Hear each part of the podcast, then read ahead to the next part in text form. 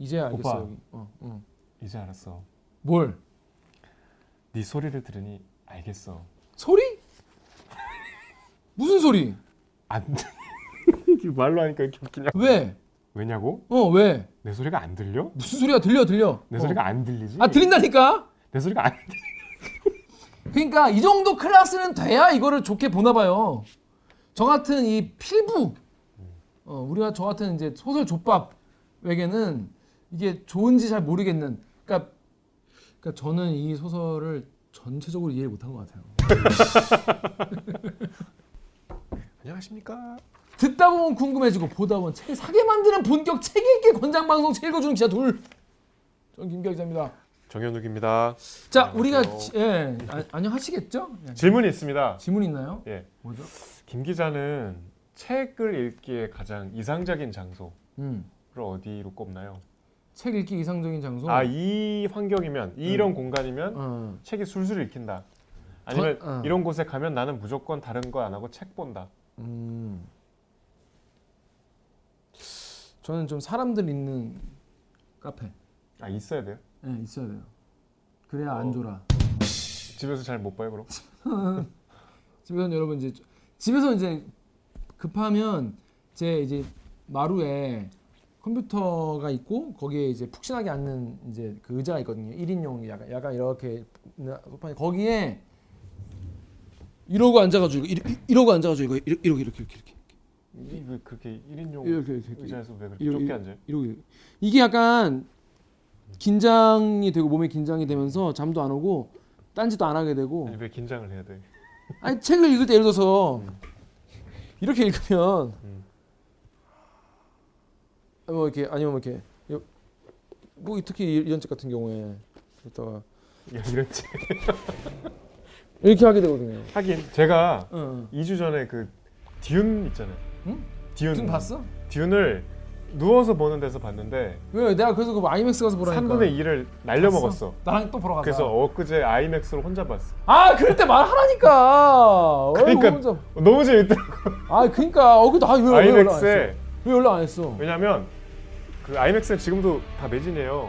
한 자리는 있어. 아 씨. 그래서 맨 뒤에 구석에 한 자리 있길래 거기 앉아서 이러고 불편하게 보니까 되게 재밌더라고. 그렇다니까 제가 아이맥스를 무슨 뭐 누워서 본 데서 아니 아이맥스 듀는 이막 이러고 누워서 뭐, 뭐 템포관 뭐 그런 데 아니에요? 골드 클래스. 뭐 그런 데서 가 본다길래 거기서 보는 거는 마치 이 어? 베토벤의 엘리제를 위하여를 고- 그 공연으로 안 보고 트럭 후진으로 듣는 거랑 똑같다 이렇게 얘기를 했더니 안 믿더라고 아니 근데 이제 김 기자는 약간 뭐 사운드나 화면 측면에서 얘기한 건데 일단 일단 자세가 못 글러먹 봤어. 못 봤어. 자세가 글러먹었단 말이야 이래가지고 이거 그러니까 이해가 안 되는 거야. 같은 영화인데 그때는 일단 지루했으니까 잤겠지. 음. 근데 다시 보는데 너무 재밌더라고. 아, 저 재밌죠. 어. 그래서 약간 불편하게 보신다. 그렇습니다. 아, 저도 약간 불편하게 보는 편이에요. 어, 이게 편하게 이렇게 누워서 보면은 자 보다가 집에서는 잘 못 읽으시겠네요? 집에서 아까 그 의자에서 많이 읽고 카페 가면은 그 깨페 가면. 카페에 가면은 이런 거 있잖아요. 나는 지성인. 약간 나는 좀 보여지는 나. 카페 카페 나 아, 알아보는. 그렇지. 실제 저는 이제 하다가도 이렇게 책을 집에 책을 보다가도 아 이거 디아 디아 바알론 한번 돌고 자야 되는데 한번 한 바퀴만 돌고 올까 이러면서 이제 디아블로 2를 살짝 켰다가 3시간 하고 뭐 이런 이런 못난 내가 있다면 음. 카페에 간 저는 남 여러분에게 보여지는 저는 이제 딱 책을 한번 놓 수불 석 석 아무도 없는 곳에서는 좀처럼 읽지 않는. 아무도 없는 곳에서 디아블로를 하죠. 왜냐하면 아무도 날 보지 않기 때문에. 그렇지. 그래서 저는 이게 자꾸 노출돼야 돼. 그래야 똑 제대로 된 삶을 살 수 있어. 그래서 일부러 그 집 앞 스타벅스에 책 가지고 가요. 가면은 이 문 여성들이 계시지 않습니까? 그분들 계신데 막 이럴 수 없잖아요. 그래서 꾸준히 이렇게, 이렇게 보게 되죠. 아직도 좀 허세가 있으시네요. 허세가 어, 있다는 거를 부정하지 않고 그 허세를 자기 개발의 용도로 이렇게 태극권 같이 이렇게 돌려서 사용하는 그런 현명한 삶을 아, 살고 있습니다. 카페 가면 나는 책을 보기 때문에 나는 카페에 간다. 그렇죠, 그렇죠, 그렇죠. 그렇죠. 이뭔 개소리야! 저는 있으니까. 기차, 아 근데 기차 탈 일이 많지 않잖아. 우리가. 기차의 창가에서 책을 이렇게 보다가 고개를 딱 돌렸을 때 낯선 풍경이 있으면 너무 좋아. 음. 너무 막 되게 뿌듯하고 아늑하고 음, 너무 음. 좋아. 내가 책 읽으려고 막 KTX 표 사고 그래요? 그래서 제가 뭐 그렇진 않지만 요 오늘 하는 작품은 제가 토요일에 감독님 왜 웃어요? 보니까 감독님 봤을 때 두세 개다 어세충, 어세충인데 나는 어세충. 저렇게 늙지 말아야지.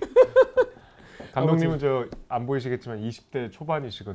그렇습니다. 아, 방송국에서 좀처럼 볼 수 없는 나이대예요. 음, 저는 토요일에 익산에 친구 만나러 가다가 음. 이 책을 다 봤어요. 음. 되게 좋았어요. 그렇죠. 잘하셨습니다. 자, 먼저 지난화 말이죠. 성석재 작가의 황만근은 이렇게 말했다. 여기 댓글 몇 개 달린 거몇개 소개해 볼까요? 예, 이상진님께서 공동체에 가장 필요한 일을 맡은 이들이 가장 천대받는 거 아니겠느냐. 노동의 가치만큼 대가를 지불하지 않고 임금 순서로 사람을 대우하니까 임금 인상만이 사람답게 대우받을 수 있는 유일한 수단이 이 사회이기 때문에 황만근은 바보이자 천덕꾸러기 취급받는 거 아니겠느냐. 임금과 무관하게 오롯이 사람으로만 평가하고 대우한다면 황만군도 마을도 모두 행복하게 살았겠죠? 라고 말씀하셨고요. 한 옥주님께서는 공부하면서 읽다가 가슴이 뜨끈뜨끈했던 소설이에요. 우리 사회의 바보의 기준은 지극히 너무 근대적인 것 같아요. 자기 일속을 챙기지 못하고 제도권 교육을 세- 성공적으로 마치지 못하고 나름대로의 사회적 지위를 갖추지 못하고 관심이 없으면 모자란 삶이라고 하는 거 아니냐. 누구보다 지혜로운 삶인데요. 예전에는 이런 분들이 마을에 있으면 사람들이 서로 보살피어 주고 챙기고 살았는데 이제는 인심 좋다는 시골에서도 이런 분들이 살아남을 수 없어 쓸쓸하게 사라지는 것 같다. 이제는 황만근 같은 분이 설화 속에서나 존재하는 인물이 된 것 같아서 마음이 아팠던 기억이 납니다. 옛날에 잊고 있던 감정을 책 읽기를 듣고 되게 어, 이 감정이 다시 살아났다고. 착한 분들이에요. 그러니까요. 다음 댓글 읽어주시죠. 이거 제가 봤어요 직접. 뭘? 댓글 이, 이 다음 요 댓글을 음. 보고 제가 뜨끔했어. 음, 음, 음. 물론 제가 한 말은 아니지만 음, 제가 한 말이. 서현님이 네, 전쟁 구경하다 죽었다는 이야기를 저는 웃으면서 들을 수가 없네요. 실제로 그랬거든요. 아 너무 죄송한 음. 얘기잖아요. 제가 전쟁 세대는 아니지만 친척 중에 북한군이 점령했다 국군이 다시 밀고 올라간 어떤 지역에 살던 분이 어 있었어요. 이게 우리 소설 중에 이런 내용 있지 않았나요? 뭐였지? 그 저기 저 손님. 손님 손님 맞아 손님. 어, 어, 국- 국군이 인민군에 협조한 부역자 색출한다고 마을 사람들 손머리하고 줄지어 데려가던 중 그분이 바지춤이 흘러내려 올렸는데 무기를 꺼내는 걸로 오인받아 그 자리에서 총 맞고 돌아가셨습니다. 아이는 3살이었고 부인은 20대 중반이었죠. 혼자가 된 부인은 그 시대 많은 여성들이 그랬듯 재혼하지 않고 평생 혼자 아들을 키웠습니다. 그렇게 어이없고 황망한 죽음이 한둘일까요?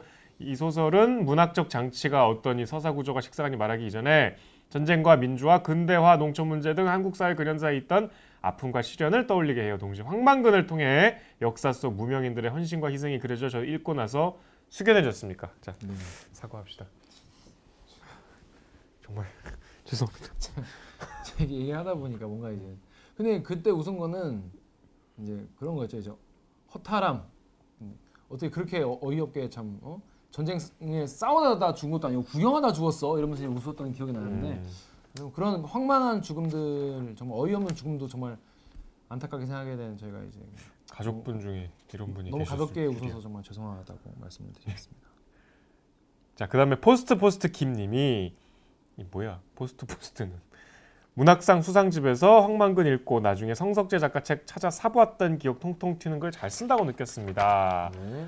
임석환님이 성석재 작가 책은 투명 인간 제가 그때 말씀드렸죠. 첫사랑 이거 읽었는데 황만근은 못 읽었네요. 단편집인데 거기에도 조동관 약전이 첫사랑에 있었던 걸로 기억해요. 조동관 약전 제가 소개해드렸던 음, 그 재밌다고. 아니 근데 얘기를 들어보니까 책 읽기만 본다는 분이 슬슬 내 주변에 주변에요. 어, 내 주변에 그분은 원래 대들기는 안 보셨던 분이에요. 대기는 그냥 내 친한 뭐 MBC 기자랑 음. 먼저 술, 이제 술 먹었는데 아 형 나는 형 대기는 안 난책 읽기만 본대. 아 진짜? 어 특이한 분이네. 신기하죠 신기하죠. 그래서 내가 음. 가서 야너 그럼 내가 하는 거 대기 안 맞냐? 대기는 그냥 자기 관심 있는 분야만 보고. 기자들은 사실 대들기 안 볼 수 있죠. 음 다 아는 얘기라고 그래서 생각해서. 그래서 뭐 자기는 근데 책 읽기는 본대 그래서 내가 야 그럼 책은 너 읽고 보냐 그랬더니 아니 형 책은 못 보고 방송만 본다고 재밌대요 다행이네요. 다행이네요 자 그래서 이번 주에 다룰 소설은요 구효서 작가의 풍경 소리라는 작품인데 이게 그 단편 집 같은 게 없어요 소설집이 네, 이건 이제 수상 작품집이니까. 이걸로밖에 볼 수가 없어요. 이거 사면 제일 앞에 있어요. 그리고 대상, 대상 수상자이니까. 어 그리고 단편이라기엔 살짝 길어요. 이게 중편이라고 하더라고요. 중편이에요, 거. 중편. 네, 중편 소설. 거의 100페이지다 내가. 여러분 보셨나요? 구효서 작가의 풍경 소리. 저는 이 제목을 딱 듣자마자 강력한 노잼의 기운이 거부감이 풍겨왔다. 제가 이제 구효 작가님의 풍경소년 얘기 듣자마자 재미없을 것 같은데? 이렇게 얘기를 했어요. 그렇게 얘기 안 했잖아요. 난 놀아 재미없을 것. 아니 아니야 그렇게 안 했어. 오, 오해 오해. 아니, 그래가지고 그래도 뭐 말은 그렇게 했지만 열심히 읽어봤습니다. 자 어, 과연 근데 읽었는데 어땠을까요? 근데 이게 이상문학상 40일에 작품 그 뭐야 상을 받았는데 당시 심사위원들이 만장일치로 이걸 풍경 소리 대상 가즈아 이렇게 선정을 하셨다고 해요. 그래서 그 기법과 문체의 실험이 절묘한 조화를 이룸으로써 높은 소설적 성취에 도달한 작품이다. 이런 극찬을 아끼지 않았다고 이 풍경소리한 작품에. 자, 이 작품 소소, 풍경 풍경소리 왜 이 50대 소설에 꼽혔습니까? 이게 이런 문학상이 우리가 저 스포츠 하듯이 뭐 콩쿠르 하듯이 이렇게 역량 차이로 순위를 매기는 건 결코 아니고 그러니까 여기 뭐 우수상 수상작들이 대상 수상작보다 뭐 작품성이 떨어지는 건 절대 아니죠. 음, 그렇죠. 50편에 들어가지 않은 소설이라고 해서 50편만큼 훌륭하지 않다는 것도 아니고 그러니까 그 작가의 어떤 궤적이나 그 공헌 문학사에 대한 공헌 뭐 이런 종합적인 평가가 있었겠죠. 근데 구효소 작가는 이제 상복이 2010년 넘어서는 굉장히 이제 상복이 터져갖고 어. 뭐 우리가 알고 있는 거의 모든 상을 2010년대에 다 탔었어요. 어. 그다 탔다고 보면 돼. 오. 뭐 동인문학상, 뭐 이상문학상, 뭐, 뭐 이효성 문학상, 아 오영수 문학상을 못 탔군요. 아직. 그건 다 탄 거 아니야.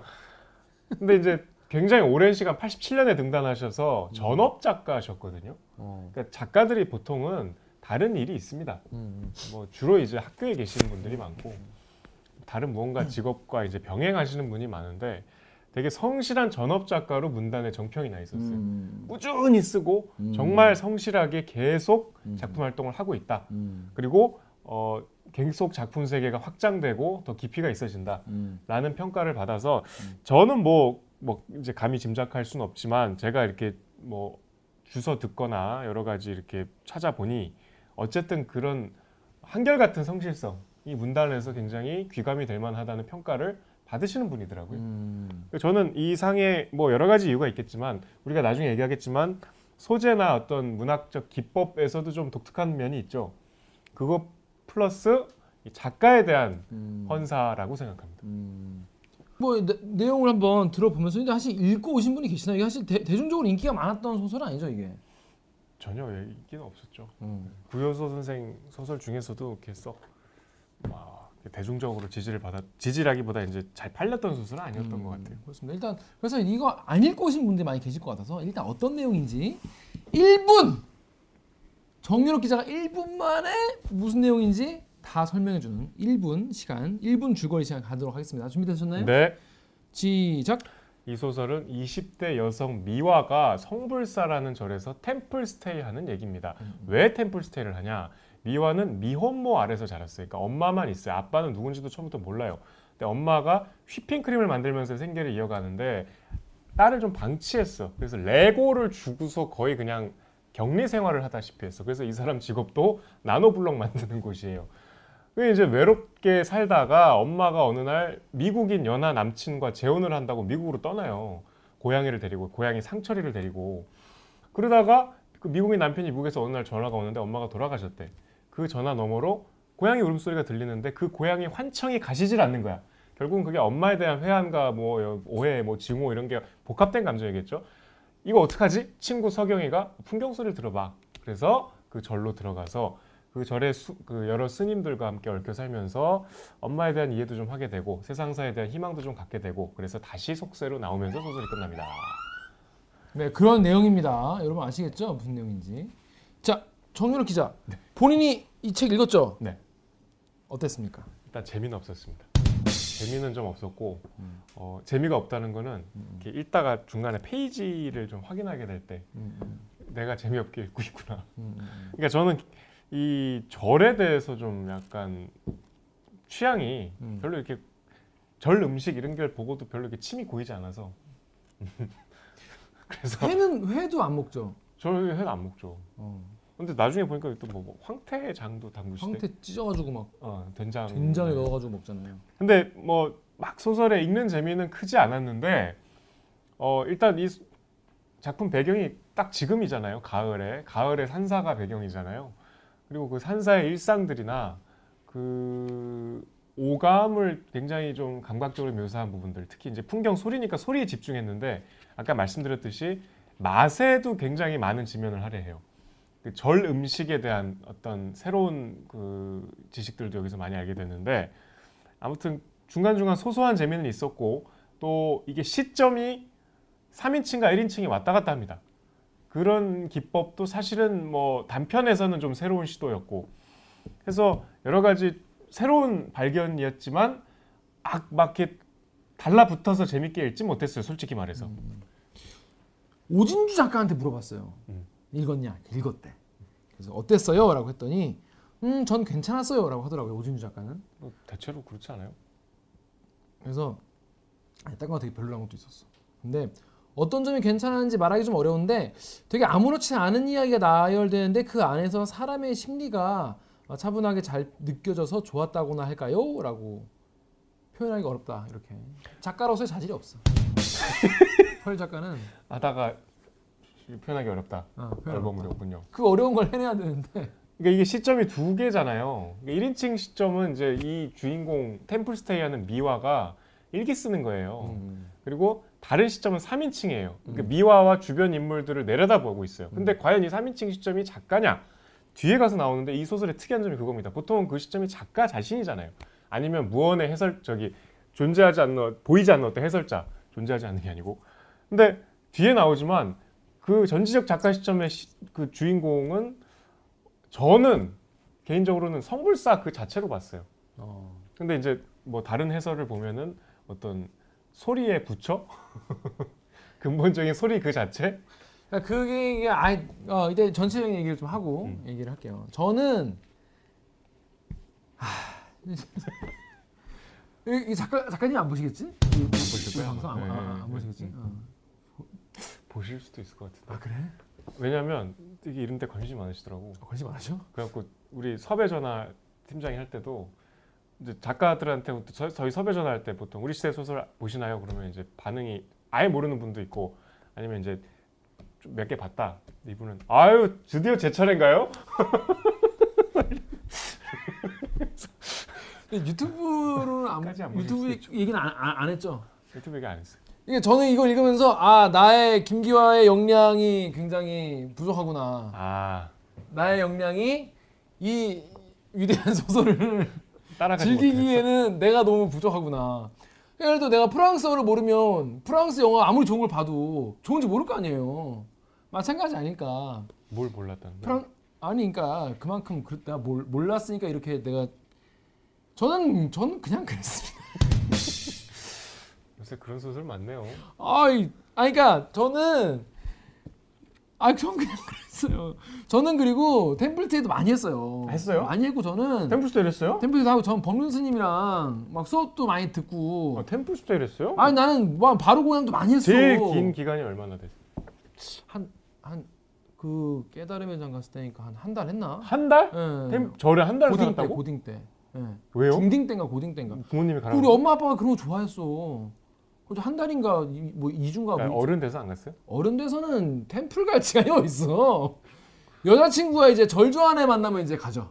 그 이제 그냥 데이트하러 가는 거고. 데이트하러 가는 거죠. 거기 가서 막 그 절 음식 먹고 새벽 4시에 일어나서 막 어, 그거. 옛날에 했어. 옛날에 했어. 비지 그러니까 그 정도 아닌데 뭐 삼보 일배하고 삼보 일배하고 뭐 절하고 뭐 108배 막 1000배 하고 막 그런 거 했어요. 의외로 제가 약간 그 불교 이 뭐랄까 바탕이 좀 있어요. 여기 보면 여기 나오는 말이 다 반야신경 구절들이에요. 보면서 다 아는 얘기지. 보면 여기서 뭐 밖에서 뭐 해먹고 막 이런 거. 근데 여기서 뭐 너 어디서 왔니? 뭐, 뭐 이, 이, 런 질문 나오는데 그거 다 이제 이제 스님들이 하는 얘기예요. 그럼 너 어디서 왔는지에 대한 질문을 계속 너 서울에서 어, 서울에서 왔니? 서울 그전에 어- 어디서 왔니? 아 원래 이래요? 네, 원래 이래요. 원래 맨날 묻는 질문이야. 너 어디서 왔니? 그 법륜 스님이 그 출가한 계기가 그거예요. 그 어떤 대스님 그 스승 누구더라? 스승 선생 만나가지고 법륜 어린 법륜인한테 이제 찾으러 오니까 니 어디서 왔노? 그러니까 서울에서 왔습니다. 그 전에 어디서 왔노? 그러니까 아, 무슨 동에서 그 전에 어디서 왔노? 그러니까 저 어, 어머니 이렇게 맞겠죠? 그 전에 어디서 왔노? 그러니까 이제 거기서 아 이래가지고 이제 아 이게 어 불도를 공부했구나. 그래서 이제 타타타타 해서 이제 공부했다는 그런 썰을 들었어요. 그러니까 어디서 왔는가에 대한 화두. 예, 불교에서 화두죠 이게. 그래서 그 그거예요. 근데 여기는 되게 서울이요 하니까 더 이상 안 묻대요. 이제 그 뒤에 나오잖아요. 이제 화자가 이제 얘기하잖아요. 아, 나는 그전에 어디서 왔을까? 엄마한테 왔을까? 하면서 엄마 생각을 하면서 그런 장치인데 저는 그냥 그랬어요. 이거 무슨 얘기인지 솔직히 잘 모르겠어요. 그냥 애가 와서 왜 뭐 활처럼 튀어 올라가지고 뭐 이렇게 이렇게 막 뭘 깨닫듯이 그랬는지 잘 이해를 못 하겠고 뭐 풍경 소리를 들어서 얘가 뭘 달아줬다는지 전 잘 이해를 못 하겠고 풍경 소리 무슨 소리에 붙여 이런데 약간 전 솔직히 좀 음. 제가 이해를 못해서 그런 거지만은 방금 무슨 말 참은 것 같은데요? 아니 난잘 이해를 못하겠어. 그냥 저 보고 솔직히 이런 말씀드리면 정말 죄송하지만 아, 평론가들이 좋아할 것 같다는 생각이 들었습니다. 근데 그러기엔 또 내용은 되게 평이하잖아. 아니 근데 뭔가 문자도 실험적인 요소가 좀 많이 있고 그리고 솔직히 여기서 나오는 무- 그 대사들이 실제로 이렇게 말하는 사람 아무도 없거든요. 막아요. 말투가 스님들이. 아니 스님 말고 이제 그래도 스님한테 아, 이상한 그러니까 이제 어떤 작가님의 어설픈 구어체가 좀 마음에 안 들었구나. 어 너무 마음에 안 들었어요. 그래서 뭐뭐 저게 황태 함- 황태를 가지고 이제 된장 된장의 맛을 내려고 황태를 만- 이렇게 뜯어가지고 넣는데 황태장이라는 게 있대요. 예. 그래서 화- 저게 황태 한 마리에서 나오는 양이에요. 된장에 들어가는 거예요. 영차보살의 38가지 된장 중 황태장이라는 이름의 특별한 된장에 들어가는 것. 이렇게 말하는 사람이 노- 누가 있어요. 그랬더니 된장이 되는 거구나. 그래서 어쩌고저쩌고 얘기하다가 된장 홍보대사 같으세요. 좌자는 말도 잘하고 요리도 잘하고 하하 내 말이 아니에요. 다 영차보살의 말. 뭐 이- 이게 내가 앵무새처럼 졸졸 따라하니까 이제 영차보살은 입을 딱 다물고 저렇게 웃음만 살살 흘려요. 살살 저 웃음 섹시하지 않아요? 오 끔찍해. 뭐 나는 대사가 읽으면서 이렇게 말하는 사람 없을 것 같은데 좀 부담스러웠어요. 음. 아 부담스러우셨어요. 음, 음, 음. 뭔가 그리고 이 글씨체 가지고 글씨체가 이제 두 가지 다른 글씨체가 나오고 중간에 큰 것도 나오는데 뭐 다른 뭐 이 시점의 변화 뭐 이런 거라고 하시는데 글쎄요 좀 뭐 그렇게 좋은지 모르겠더라고요 그냥 이게 꼭 미- 필요한가 싶고 그냥 근데 이게 신기했던 게 이게 보통은 어떤 소설을 읽든 이 소설가의 성별을 짐작할 수가 있거든요. 예, 예, 예. 근데 이거는 1인칭 시점으로 나오는 부분들을 보면은 정말 여성 작가 같아. 그러니까 화자가 여자니까 저는 좀 그것도 좀 맘, 솔직히 좀 별로였던 게 그냥 그래 그냥 그랬던 게 네. 여자 남자가 쓴 여자 여, 여자 흉내 내고 쓴 느낌이 딱 나요. 아 그래요? 음, 전 딱 읽고 난 그냥 여자 같은데. 저는 읽으면서 그래서 그래서 읽는 내용이 좀 불편했어요. 뭔가 60대 남자 작가가 넷카마 같이 음. 20대 여자인 척하고 쓰는 거잖아. 그게 티가 났어요? 네, 아이 그거 난좀 모르겠던데. 아, 뭐 내가 그 알고 좀 봐서 그런지 모르겠는데 이게 좀, 좀 이상하더라고 약간. 자, 오늘 방송은 여기서 마치는 걸로. 그래서 음. 그 저는 보면서 그냥 뭐 대, 여기 나오는 등장 인물도 그함 함철 함씨 아저씨 함씨. 있죠. 응, 그 함씨와 이제 그 영차 보살. 영차 그러니까 보살. 이제 절 밑에 사는 소박한 그 두 부부 되게 열심히 일하고 뭐 고구마도 캐고 뭐 짐도 나르고 소소하게 장도 담그고 음. 절에 이제 의식주를 좀 제공하는 막 절에 필요한 막일도 해주고 그 묵묵히 살아가는 소박한 부부를 이제 마지막에 깨달음을 얻고 하산하는데 굉장히 큰 역할을 하는 부부거든요. 그 부부가 뭐 별로 와닿지 않았어요? 아니 그- 뭐 그렇게 그렇게 엄청 예쁘다는 분이랑 아, 영차 보살. 어, 왜- 본인이 이해를 못하죠. 왜 저렇게 이쁜 분이 저렇게 나 나도 이해를 못 하고 있고 사, 뭐 이렇게 드- 사람들 캐릭터들이 다 설명되는 캐릭터들이 별로 없고 속을 알 수 없는 그냥 좌자는 그냥 계속 훅가시 잡는 분이고 그냥 훅가시 잡았나? 엄청 엄청 무게 잡고 전 캐릭터들이 하나도 머릿속에 그려지지 않았어요. 뭔가 사람이 하- 그뭐 이런 인물일 것이다라는 느낌이 잘 다가오지 않았고 제가 절 좀 문화에 아예 문외 아니면 그래서 그럴 수 있나 보다 싶은데 그런 것도 아닌데도 뭔가 캐릭터가 전 잘 다가오지 않, 않았어요. 누, 누가 누군지 잘 모르겠고 왜 이게 사실 제일 중요한 부분이 여기잖아요. 여기 깨, 매, 미화는 헉 소리를 내며 잠에서 깨어났다. 승과 승을 가르는 찰나의 소리. 상체를 일으켜 세운 것도 찰나였다. 발딱 앉은 그녀의 몸이 활시비처럼 팽팽했다. 놀라 자두만하게 커진 눈은 흰자위 없이, 없이 온통, 온통 새카맸다. 어쩌나 밤 잠결에 내몰, 내몰린 것이 어떤 시공인지도 모른 채 미화는 팽팽했던 몸을 벌벌 떨었다. 바람 한 점 없이 달빛만 교교한 밤이었으나 풍경 소리를 들려주, 들려주어 미화가 잠들 수 있도록 나는 허공에 주문을 넣었다. 기야만 미화가 안쓰러웠다.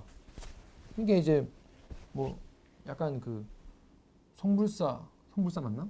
그 절이라고 이제 해석했고 저는 약간 불상 불상에 깃든 이제 뭐 부처 아니면 소리에 깃든 부처의 입장이 텐데 그러니까 이제 좀나 개입을 참- 해준 거잖아요. 그냥 그러니까 근데 이게 무슨 갑자기 판타지 소설도 아니고 아 이제 가장 근본적인 이질감이 거기서 오는구나. 응. 근데 마지막에 이게 사실 소- 시점이 두 개가 아니고 엄밀히 얘기하면 세 개가 돼요. 맞아요. 그러니까 이제 제가 말씀드린 그 전지적 작가 시점에 등장하는 이 소리의 신, 응, 응. 소리의 신하고 하면 좀 뭐 맞지 않고 뭐 어떤 소리의 부처, 어떤 부처의 소리, 뭐 절 그 자체 여러 가지 그 시점이 마지막에 갑자기 띡 나오거든요. 음. 그러니까 이게 조금 시점이 달라져. 음. 그러니까 일반적인 전지적 시점으로 쭉 가다가 이 소설과 인물과 전개를 설명하다가 갑자기 이제 이 스토리에 개입하는 뭔가 그 불 그 불가에서의 뭐 좀 약간 초월적인 존재가 음. 잠깐 등장해요 마지막에. 그 그러니까 이 부분이 모든 이 앞에서의 이 분위기와 이 캐릭터의 막 그동안의 고민과 엄마로서 엄마와 자기 자신에 대한 고민과 이런 걸 이제 풍경 소리를 들으면서 뭔가 사람이 변하는 그런 시점이잖아. 이, 이 포인트가 이 부분이 애가 자다가 확 일어나가지고 오쉣 이러고 일어나가지고. 자다가 오쉣 일어나가지고 뭐, 뭐 몸이 막 이렇게 팽팽해지고 눈이 다 시커매지고 막 그러는데 이제 애가 맛이 갈라 그러는데 이제 푸- 초월적 존재가 이제 풍경 소리 땡 한번 들려주니까 애가 이제 딱 이러면서 이제 애가 딱 다시 이제 눕, 눕고 이제 벌벌 떨다가 끝내 휘청이던 미, 미와의 상체가 풀썩 고꾸라지고 깊은 잠에 빠진 다음에 애가 이제 달라져서 이제 하산하는 거 아니에요. 납득이 됐어요? 뭐 절에 가면 그런 치유의 힘이 있나 보다 했죠. 없어. 나도 많이 잤어. 아니 뭐. 근데 저는 제일 108배를 너무 많이 해서 허리가 나갔을 수 있어요. 오히려. 108배 하는 장면 하나도 안 나오던데. 그러니까. 그러니까. 나는 첫 번째로 템플스테이를 내가 해보진 않았지만 내가 듣기로는 가서 꽤 하루가 빡빡하던데. 엄청 빡빡하죠. 완전 그냥 백수던데. 핀들핀들 놀고 글이나 쓰고 그 말이죠. 뭐밥 주세요 하면 밥, 밥 차려주고 밥도 절에서 엄청 잘해줘. 돈 한 푼 안 내고 이럴 수 있나? 된장 되- 된장으로 그냥 뭐 두릅나물 무침 주고 막 뭐 두릅 두릅 무침 좀 약간 그게 이해가 안 됐고 음, 이 남자친구 얘기는 나는 뺐으면 좋겠어 음, 솔직히 왜- 이게 왜? 제 아니 그러니까 이게 아까 제가 1분 거기서 말씀드린 그 어머니와의 어떤 좀 풀리지 않는 그러니까 이게 그 저는 그 비유는 참 좋았어요 엄마의 휘핑크림 음, 음. 엄마의 휘핑크림 엄마가 이제 휘핑크림을 납품하면서 꼭 남은 걸 이제 갖고 와서 이제 맛, 맛을 이렇게 입에 넣어 주거든요. 그 맛이 그러니까 엄마에 대한 아, 그 달콤한 저도. 어, 어, 그 기억들이죠. 어. 결국 이제 휘핑크림을 통해서 또 엄마에 대한 애정을 좀 회복하는 뭐 그런 과정. 그러니까 그게 이제 절에서 이루어지는 절에 오게 된 이유이기도 하고. 음, 음. 근데 이게 갑자기 무슨 남자친구가 요 직전에 있었는데 되게 자기한테 집착해서 중간에 경찰도 나오잖아. 음, 음, 이 경찰이 절에 오거든요. 음. 이게 그거 왜 온 거야? 실종 이게 이제 남자친구 하도 스토킹을 하니까 음, 음, 뭐 신고를 했대잖아요. 음. 그런 과정들이 되게 이, 이거 불필요하고 이질적이야. 음. 그리고 마지막에 또 나오 쓸데없이 나오잖아. 그 둘이 이제 통화를 해요. 전화 통화를 해. 애가 약간 이제 깨달음 얻은 다음에 그러니까 절에 들어올 때 전화를 꺼, 꺼놓고 들어오죠. 음. 그래서 계속 신경 쓰이지. 아 이거 부재중 전화 몇백 통 와 있을 텐데. 보니까 전화가 이제 168통에 와 있는 거예요. 부재중 전화가. 자, 그래서 전화를 걸어요. 겁니다. 자, 우리 돌아가면서 그, 그 페이지 봐봐요. 81 페이지. 아 이거 역할 끝까지 시켜. 그러니까 그걸 제가 제가 뭘 할까요? 제가 남친을 할까요? 하시죠. 자, 나- 남자친구가 여자친구가 이제 실종돼가지고 그동안 이제 연락이 안 돼가지고 제가 전화 전화를 딱 받은 거야. 그래서 나를 설 그러니까 딱 받아 너 나한테 이럴 수 있어? 이래도 돼? 들을 줄 테니 말해봐. 이러는 이유든 사정이든 심리든 네가 무슨 일을 겪었다면 그것을 가장 잘 해결할 줄 유일한 사람은 나야. 그걸 몰라? 정말 몰라서 그래? 어떻게 이제 전화를 받아? 이러면서 이제 막 소리를 질러요. 나를 설득할 수 없다면 너는 내가 하자는 대로 해야 돼. 그래야 어. 되는 거야. 좋아. 네가 때를 쓰기 위해서 내네 말에 설득이 없 설득력이 없다고 우겨될 수 있겠지. 어처구니 없게도 너는 나를 그런 놈으로 보니까. 그러니까 그러니까 내가 아닌 네 친구나 네 친구의 남자친구 그런 제 3자들이라도 설득을 해봐. 네가 할 말이 있다면 할 수 있다면 그렇게 해보라고. 그들이 널 이런 널 납득한다면 그렇다면 네가 내가 네 말 믿겠어. 그랬더니 그러니까 이게 다 무슨 말이냐면 내가 얼마나 너한테 과분한 존재인데 네가 지금 감히 나한테 이래? 약간 그런 게 들어가 근데 있잖아요. 여, 여- 여기도 근데 뭐 뭐 뭐 왜 그런지에 대한 그 뭐 구체적인 얘기는 어, 안 나오고 앞에 그냥, 이제 그 친구들 자기 특히 여기 풍경 소리를 들으러 가보라던 서경이도 음, 서경이도 그 괜찮은 남자를 그러니까 왜왜뭐 네가- 이랬다는 얘기가 어, 나오니까 어, 그- 그런 뜻인 것 같은데 그랬더니 이제 알겠어 오빠. 여기. 어, 어. 이제 알았어. 뭘 네 소리를 들으니 알겠어. 소리? 본인 얘기 같은데 지금 진짜 빡쳤는데. 어 소리 무슨 소리? 안 이게 말로 하니까 이렇게 웃기냐? 해봐. 안 되겠는 소리. 뭐? 어, 나도 갑자기 좀 빡친다. 어. 소리를 들으니까 안 되겠다는 생각이 들었어. 왜? 왜냐고? 어 왜? 내 소리가 안 들려? 무슨 소리야 들려 들려. 내 어. 소리가 안 들리지? 아 들린다니까? 내 소리가 안 들려. 뭐? 야 들려. 야 너 미쳤어? 연우가! 연우가! 어 이거 열받네. 킹 받는다니까? 아 이거 나 이때 몰랐는데 열받네. 그래 나 이거 보면서 엄청 킹 받는 거야 여자친구 갑자기 전화해서 나 안 되는 소리 뭔 개소리야 아 이제 알았네. 아 이게 이 감정을 그래 난 너무 킹 받더라고 안 이게 안 들리니까 안 되게 이게 뭐야? 들으니까 안 되겠다. 어 그리고 이제 다시 전원을 끄는 거야. 어, 뭐 미, 그렇죠. 미치지 이러면. 미치지 다시 거는데 안 받고 아니 전원을 꺼버리면 진짜 어. 이거는 좀 선 넘는 거잖아. 손 넘는 거죠 아무튼 등장인물에 이입이 되는 게 아니라 등장인물 때문에 킹 받는 이런 상황 그러니까 이르- 이게 이해가 되려면 무슨 뭐가 있어야 돼. 있어야 돼 이 남자가 뭐가. 정말 이 개쓰레기구나 하는 무슨 사연이 있어야 돼. 아니 개쓰레기고 뭐고 저이 이 대화 자체가 이게 이거잖아. 어? 얘가 막 얘기를 하니까 네 소리를 들으니 알겠어라는 말은 네가 하는 말 단어로 이루어진 네 문장, 네가 말하는 의미하는 바를 내가 들어서가 아니라 네 소리.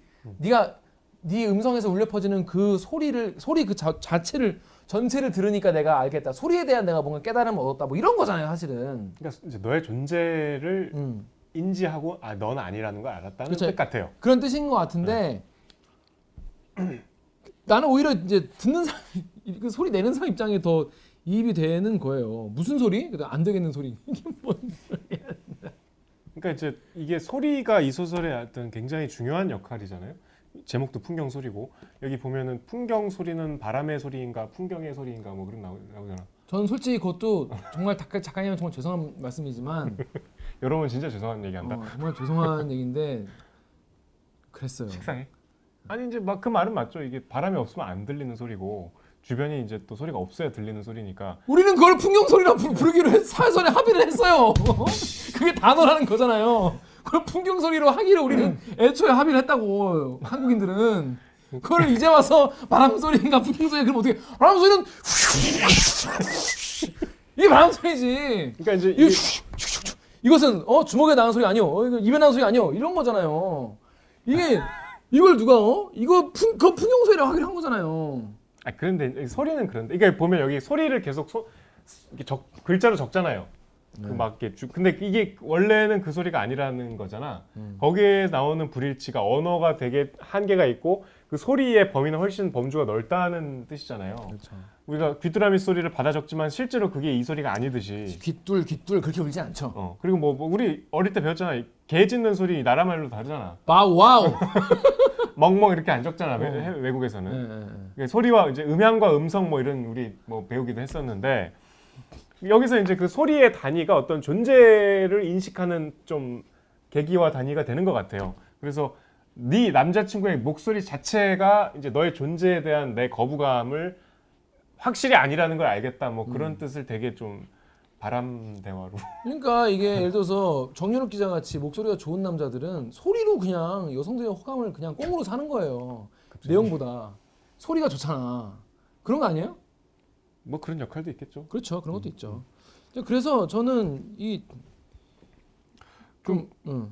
그 고양이 울음소리 그러니까 상철이 울음소리 이 고양이 이름이 상철이거든요. 음. 그러니까 이게 저는 이제 소설 읽을 때 약간 좀 일상적이지 않은 이유로 큰 일이 벌어지는 거에 대한 좀 거부감이 있는데 예를 들면 여기서 그 미국인하고 결혼해서 외국으로 미국으로 간다 그랬잖아. 근데 그 이유가 서로 사랑하지는 않는데 이 고양이를 남자가 너무 이게 고양이는 원래 엄마가 키우던 고양이거든요.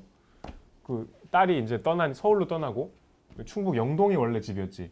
떠나고 이제 고양이를 키웠는데 그 고양이를 너무 좋아해서 고양이를 공유하고 싶어서 결혼을 있다는 건 좀 말이 안 되잖아. 그렇지. 그럼 난 감독님 말이 돼요? 주변에 그런 거 들어 들어본 적 있어요? 난 저 여자를 그렇게 사랑하지는 않지만 저 여자가 키우는 고양이와 살고 싶어. 그래서 난그 여자는 결혼을 해. 그랬 그랬대 부모님이. 아 그러니까 엄마가 그 이제 엄마의 부고를 전해줄 때 들리는 그 고양이 울음소리가 계속 신경. 그러니까 이거는 이제 엄마에 대한 이 여러 가지 미련과 집착과 뭐 애정과 증오와 휘- 뭐 회환 이런 거겠지. 근데 그거를 고양이 소리로 한청을 이렇게 표시한 것까지는 이해가 돼. 음. 뭐 정서적으로 이렇게 납득이 돼. 음. 근데 지금 얘기한 대로 이 남자친구의 존재를 갑자기 부인하는 그 과정이 생뚱맞아. 이게 왜 나온 건지. 그러니까 없어도 될 것 같아. 음. 저는 하여튼 그 설정이 마음에 안 들었어요. 또 이, 이, 이, 이거 들었어요. 엄마가 자꾸 레고를 사주는데 저도 레고 어렸을 때 많이 갖고 놀았죠. 저도요. 네. 근데 레고가 많은 건 좋았지만 엄마가 방 안에 자꾸만 레고를 들이부었던 거는 심심하거나 외로운 나를 위해서가 아니라 미안함 때문이었다. 내가 알지. 그러나 공연한 미안이었어. 나도 엄마의 딸답게 엄마의 미안함 따위는 신경 안쓴지 오래했으니까 전국 레고 블록 쌓기 대회에서 역대 최연소 우승자가 되었을 때도 엄마와 나는 다 함께 기뻐했으나 기쁨의 이유는 각자 다 달랐어. 이렇게 얘기하는데 그래서 여기서 애가 전국 레고 블록 쌓기 대회에서 역대 최연소 우승자, 우승자 됐다는 게 되게 좀 구렸어요. 뭐 뭐야 이게 갑자기 좀 전혀 필요 없는 얘기 아닙니까? 그리고 저, 세상에 전국 레고 블록 쌓기 대회가 이- 이- 있나요? 뭐, 있을 수도 있죠. 레고 매니아들이 많으니까.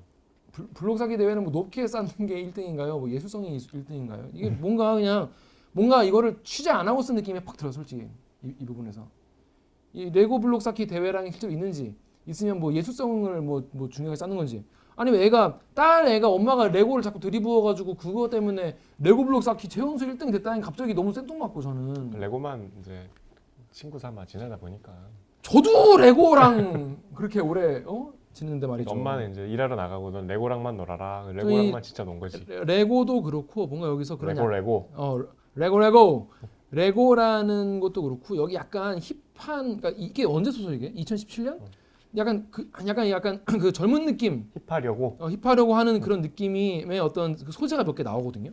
그런 거 볼 때마다 전 조금씩 좀 거부감이 들었어요. 들었어요. 핸펀? 어 핸폰 뭐, 뭐, 뭐 어, 그것도 그렇고 스님이 핸펀 이래고 주지 스님이 어. 어우 귀여워. 뭐, 라고 생각하는 20대 여성을 60대 남자가 쓴 거잖아. 그러니까 되게 나는 좀 약간 좀 약간 좀 그랬어요. 아 60대 남성이 쓸 수도 있지. 아 근데 좀 그게 막 그런 생각이 아예 안 들게 뭐 아예 그런 생각도 못하게 빠져들게 전 빠져들지 못했다는 음. 거예요. 어.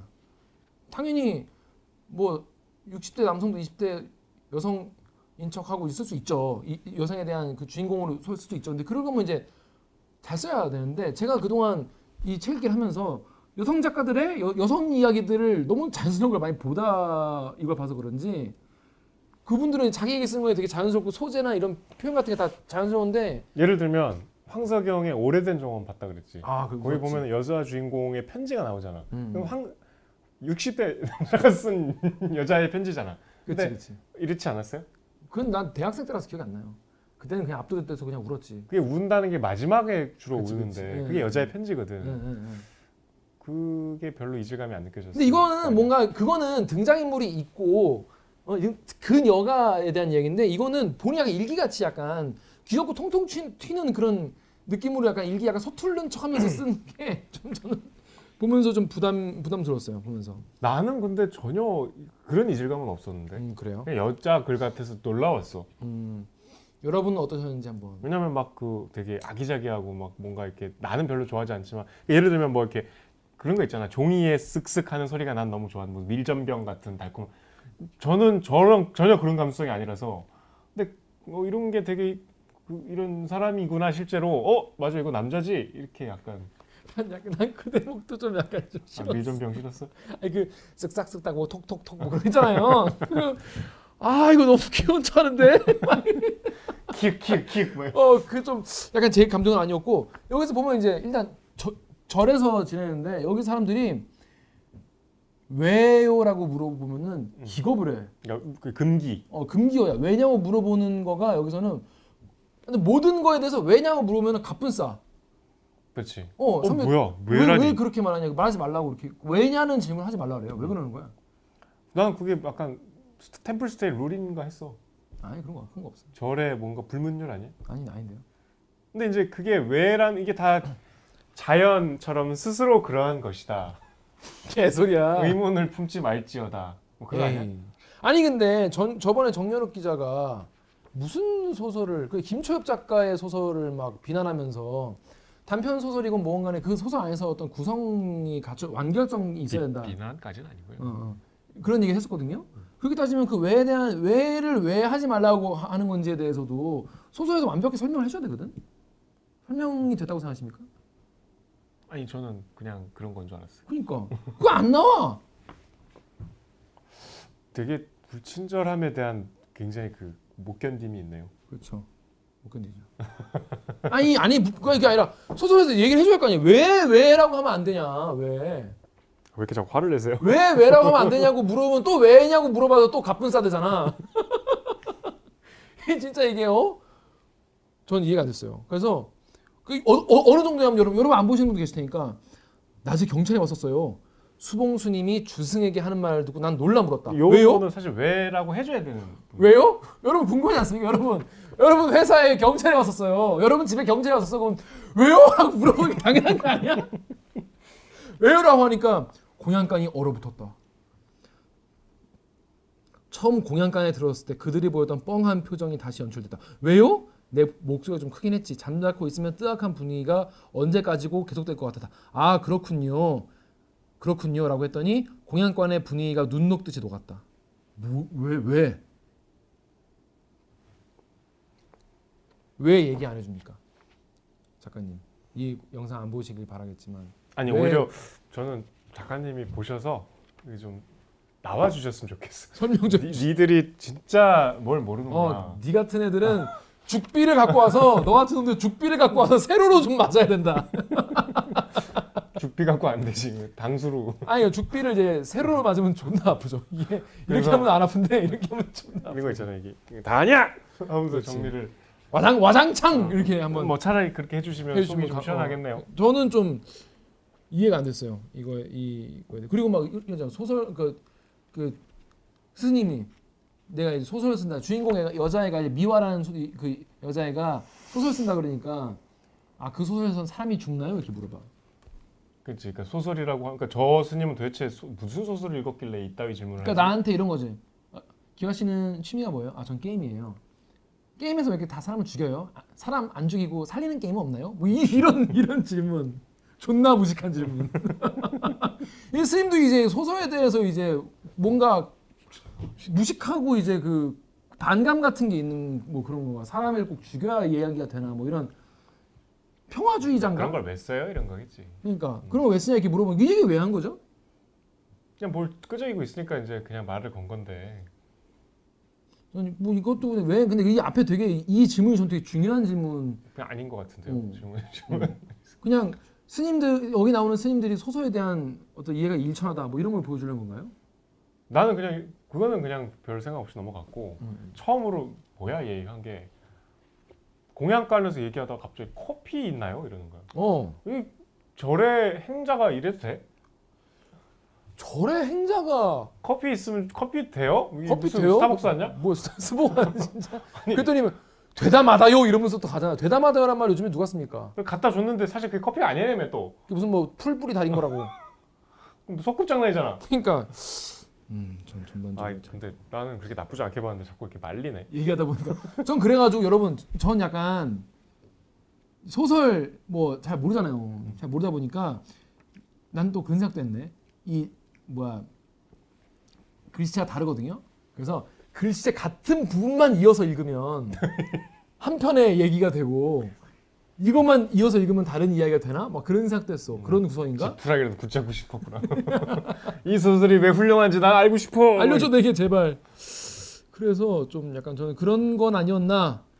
예, 그래서 그런 약간 뭐 아이디어가 있나? 그런데 그런 건 아니었던 거고 뒤에 가면 이제 이제 이 사람이 이제 사람이 아니라 존재가 이제 내려 굽어 내려다 보면서 주문도 걸고 막 갑자기 뭐좀 영적인 영역이 나오죠. 영적인 영역으로 갑자기 확 넘어가서 좀 약간 당황스러운데 아무튼 그렇습니다. 풍경 소리를 여기서 풍경 소리가 이제 결국에는 풍경 풍경과 바람 바람이 없으면 풍경 소리 나지 않기 때문에 바람 없이는 풍경 소리가 있을 수 없는 없음의 미학, 없음의 필요성 거기에 대한 깨달음인 것 같아요. 그 엄마에 대해서도 이제 엄마가 없다는 걸 인지하고 또 엄마가 없을 때의 그 없음의 이유를 막 찾았잖아, 얘가. 음. 왜 엄마는 나를 이렇게 방치하고 음. 막 아빠에 대해서 물어보면 또 대답도 안 해주고. 음. 근데 엄마도 휘핑크림 만들면 나름 힘들었겠구나. 그 없음에 대한 이유를 조금 짐작하게 되잖아 마지막에 깨달음을 얻을 때. 그러니까 풍경 소리라는 것도 있다가 없다가 없다가 있다가 하는 거니까. 그럼 모든 모호한 세계를 이 절이란 공간에 우겨 넣은 거 아닐까요? 음. 저는 보면서 정말 언제 시작되나 얘기 언제 나오나 뭐 그런 생각도 들고 뭔가 이, 뭔가 이야기가 잘 손에 안 잡히는 그런 소설이었어요. 그리고 이제 오- 오진, 오진주 작가는 우리 뻘 작가는 이거를 보고 이제 그 별거 아닌 상황 묘사를 가지고 일, 인간의 심리 변화를 잘 표현한 것 같다 이렇게 뻘 작가는 얘기를 했거든요. 저는 그 언제 언제 시작하나 생각이 들었고 여기서 약간 좀 어색했어요 보면서 네네 어색해서 여기로 푹 빠지지 못했고 예를 들어서 김혜란 작가의 소, 이제 소설 같은 경우에는 완전 그 캐릭터 택시기사 엄마와 이 아이, 딸아이가 좀 생생하게 내 눈에 보이는 느낌이었고 상징에 대한 것도 말이죠. 그 별, 그 뭐지? 그 별이 노래하는 거 있잖아요. 윤우명? 어 윤은영 작가의 별은 지금도 가끔 제가 생각이 날 정도로 그 별이 가지는 그런 메타포나 뭐 어? 상징 이런 게 강렬하게 저에게 그 뒤에 못 봤어? 그 윤우병 선생이 심사평으로 한국 수술이 여기에 이르렀구나. 어 그렇더라고 나 나는 보고 감탄했다. 그랬지 나 윤은영 선생이 여기서 배신될 줄이야 한글의 아름다움이 선, 그 불교의 그 선할 선의 모습이라고 받아들여져. 한글의 아름다움. 아무렴 우리 소설이 힘없이 꺾일 리 없지. 없지. 나는 오랜만에 허공을 버타여 깊은 숨을 숨쉴 수 있었다 윤우명 소설가 방금 그 극찬한 그분이 이랬어요. 그러니까. 우리 윤우명 형이 그랬어. 우리 후명이 형 나를 배신하다니 윤우영 작가에게 배신당한 김기화 그러니까 이 정도 클래스는 돼야 이거를 좋게 보나 봐요 저 같은 이 필부 어, 우리가 저 같은 이제 소설 족밥에게는 이게 좋은지 잘 모르겠는 그러니까 평양냉면 같은 걸 수 있죠 어. 이제 면스 플레이를 좀 당해야 되는 것 같아. 평양냉면 처음 먹으면 아 뭐, 뭐 심심하고 뭐 무슨 맛이야 이게 아우 뭐, 뭐 하다 말았어? 그 간도 없어? 이러- 이러는데 이제 먹다 보면 이제 막 가는 것 같이 그런 게 아닐까? 제가 이 소설을 제대로 이해할 근데 이제 평양 되는 게 아닐까? 냉면의 슴슴함이 이게 물 끓여서 심심한 거는 아니잖아요. 그렇죠 우리가 보통 이렇게 치킨 한국의 치킨이 얼마나 위대한지는 네가 한번 집에서 닭을 튀겨봐라 그러잖아. 그 튀기면 이 튀김 옷이 그 맛이 안 난다 이거겠지. 그렇죠 그렇죠 그러니까 아무리 심심해도 음. 어?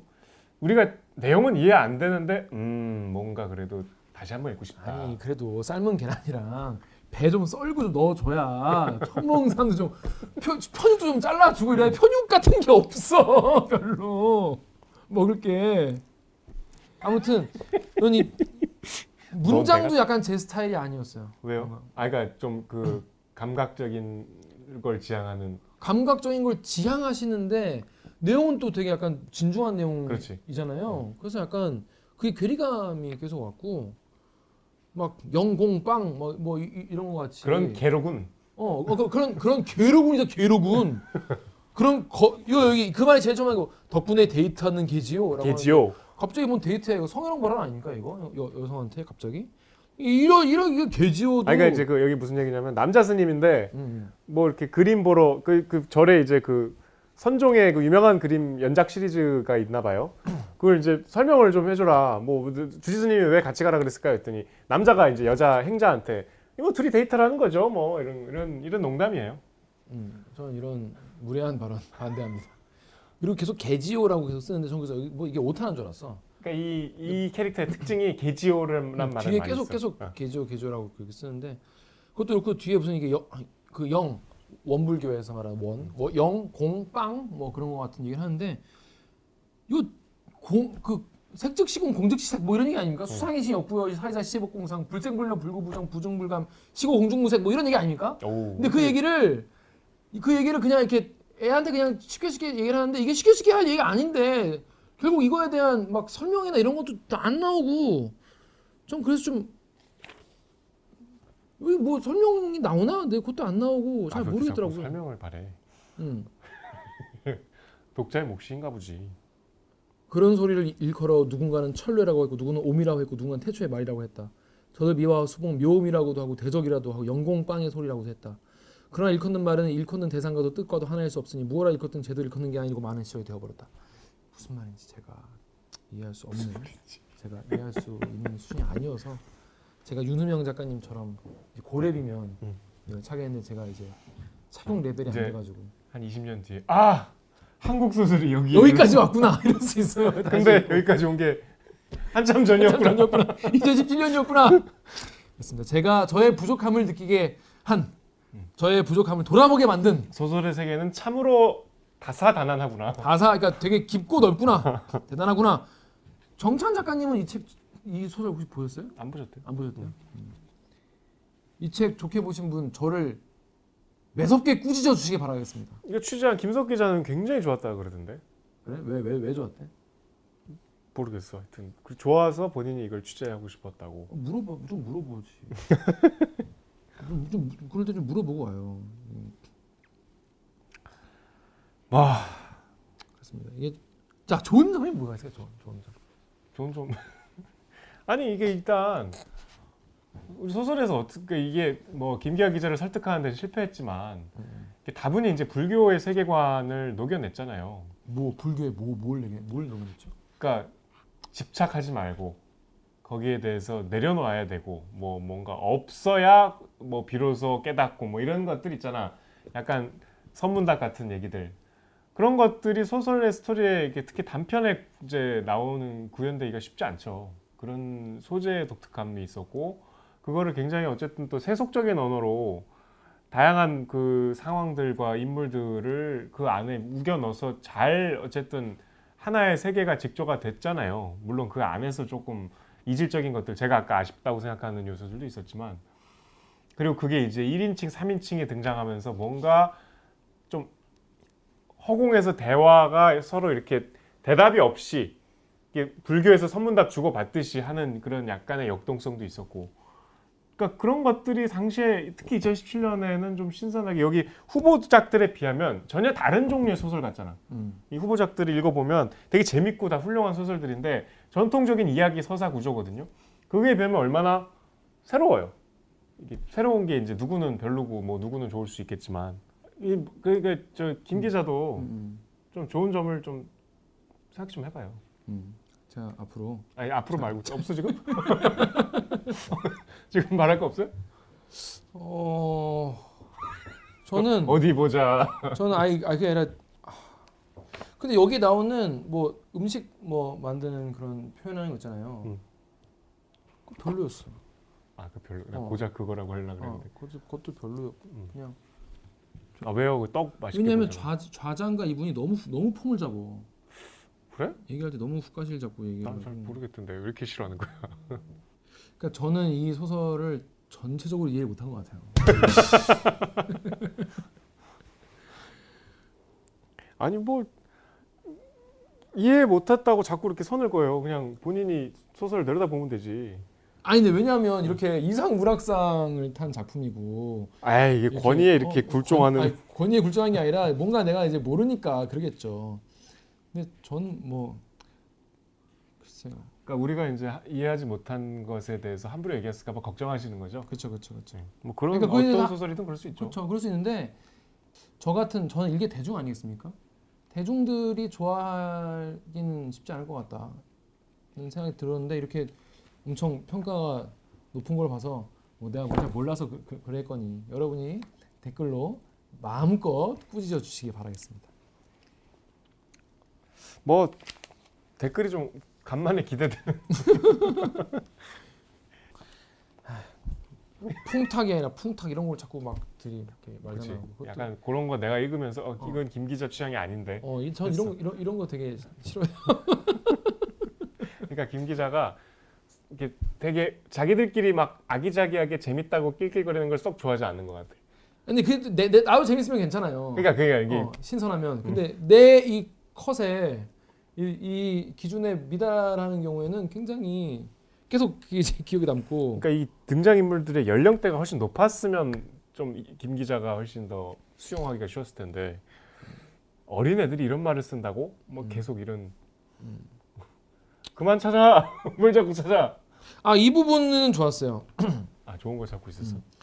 그 엄마 좌자 좌자분이 되게 여- 염려하게 일을 잘하시는 분으로 나오거든요. 근데 엄마랑 자기 엄마랑 좌자가 되게 다른 사람이다 이, 이, 음. 이 얘기를 하면서 뭐라고 하냐면 어 좌자는 곧장곧장 무엇을 하는 사람이고 커피 같은 것도 되나요?라고 물었을 때 되다마다요 라고 곧장 바로 대답- 일어나거든. 어, 바로 대답했다.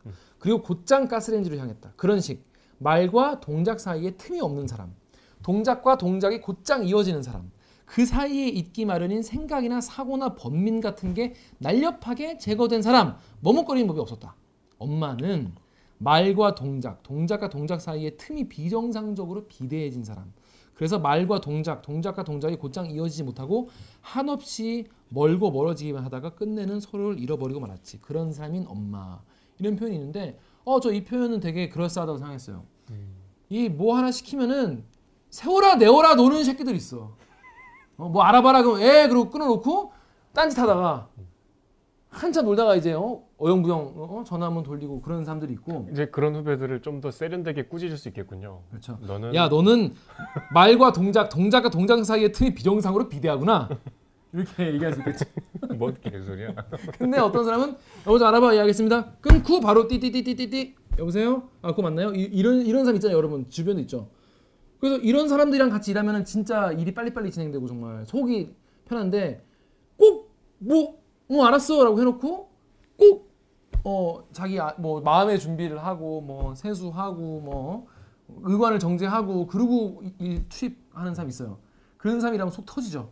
그래서 앞에 같은 사람은 우리는 성격이 급하다라고 하고 뒤에 사람을 이제 어, 게으르다 뭐 이렇게 표현하는데 그걸 이렇게 이제 묘사를 해, 해놓은 부분은 전 굉장히 어 되게 신선하고 좋았다라고 생각했습니다. 아니 뭐 하여튼 그 표현도 저도 인상적이었어요 본인은 어떤 표현이? 저는 저야말로 사실은 이 좌 저 저 미화와 뭐 좌자 뭐 또 누구죠? 뭐 주승 뭐 뭐 이런 스님들이 나누는 대화가 그 말투가 내제 취향이 아니었어요. 음. 약간 그 아까 저 김 기자가 좀 뭐 거부감을 표시한 대로 구어체를 지향하는데 구어체가 아닌 그래. 어 그게 사실은 저는 좀 싫었거든요. 음, 근데 음, 그게 이제 그- 뭐 결정적으로 이 소설의 결점이라고 할 수는 없기 때문에 몰입을 방해해요. 좀. 뭐 이게 이제 사람에 따라서 이게 뭐 별거 아닌 사람도 있을 수 있으니까 제가 아까 꼽지는 않았는데 이 주인공 미화의 언어 세계가 좀 제 마음에 안 들었어. 둘이 이게 이거 뭐 음식 얘기하는 부분 있는데 그리고 아까도 뭐- 말씀드렸듯이 그 막 그냥 너무 무의도식하는 것 같고 음, 음, 음.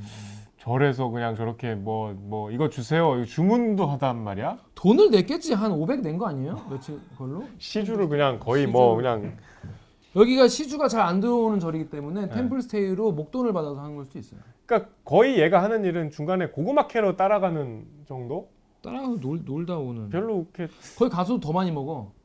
그치 어. 주로 먹는 어, 주로 먹는 역할이에요. 그러니까 이게 보면은 뭐 밥 먹으라고 뭐 이렇게 한 번 친대잖아 음, 음. 이게 이제 되게 안 들리는데 배고픈 사람한테는 잘 들리는데 자기한테는 늘 무장창창 크게 들린대잖아 그러니까 늘 이제 배고프고 밥 언제 먹나 이러고 있는 그러니까 아 이게 되게 웃기려고 하는 소리가 아니라 이 중요한 설정이에요 이 주인공이나 어떤 등장인물의 일상에 내가 약간 동화되려면 그 사람의 사소한 행동들이 이해가 돼야 돼 음. 공감이 돼야 되고 음, 아 뭐 저럴 수 있지 나도 저렇지 음. 아 되게 재밌겠다 뭐 뭐 저럴 때 좀 심하다 이런 식의 그 감정의 흐름이 따라갈 수 있어야 되는데 자꾸 거리를 두게 만들어 음, 음. 그래서 하여튼 좋은 점도 있었다. 음. 하지만 저는 이 소설에 소통하지 와. 않았다. 우리 방송 역대급으로 음. 씁쓸해하면서 근데 제가 이제 제가 몇 번 말씀드렸는데 여러분 그 한국 소설 단편을 한번 개괄하기에는 이게 제일 좋아요. 제가 보기에 황석영의 한국 명단편이라서 이 황석영 선생이 이게 본인도 얘기한 적이 있어요. 이게 후배들 작가를 자기 본인이 막 망명생활하고 감옥에 있고 이래서 후배들과 교류가 없어서 자기가 작정하고 따라잡으려고 이제 한 사람씩 잡고 일주일씩 공부했대. 뭐 신경숙 일주일, 뭐 공지영 일주일. 그래서 그 일주일 동안 그 사람의 소설을 다 읽은 거야. 그래서 제일 좋은 소설을 뽑고 이 사람에 대해서 해설하는 모아놓은 이 시리즈가 있는데 음. 이게 정말 좋아요. 오. 그래서 한국의 어떤 단편의 어- 그 발전사 내지는 뭐 개괄하고 싶으시면 요거 읽으시면 저는 이 이상의 전집은 없는 것 같아요. 근데 여기에 정예록의 원픽 강추. 황석영의 픽을 모아놓은 거야. 아 그러네. 황석영의 픽. 근데 여기 이제 구요서의 명두란 소- 단편이 여기 들어가 있거든요. 음. 이거 이, 이 저기 풍경 소리보다 한참 전에 쓴 소설인데 음. 죄송합니다. 음. 이게 이제 되게 전혀 다른 이야기의 세계예요. 그 무당이 옛날에 뭐이 무당들이 되게 한이 서린 그 죽, 그러니까 이승의 한을 품고 죽은 사람의 신체 일부를 품고 다니면 되게 영험해진대. 음. 내가. 음. 근데 한을 품을 정도가 세야 이게 효력이 더 큰 거야. 음, 그렇겠죠 당연히. 어. 그러면 그 한이 제일 극단적으로 센 사람이 누구겠어요? 자살한 사람? 아기 때 죽은. 아기 때. 이 그러니까 살 만큼 살다가 죽은 사람들 은 한이 없대. 뭐 한이 없진 않겠지만 적겠죠. 그래서 갓난아기를 어.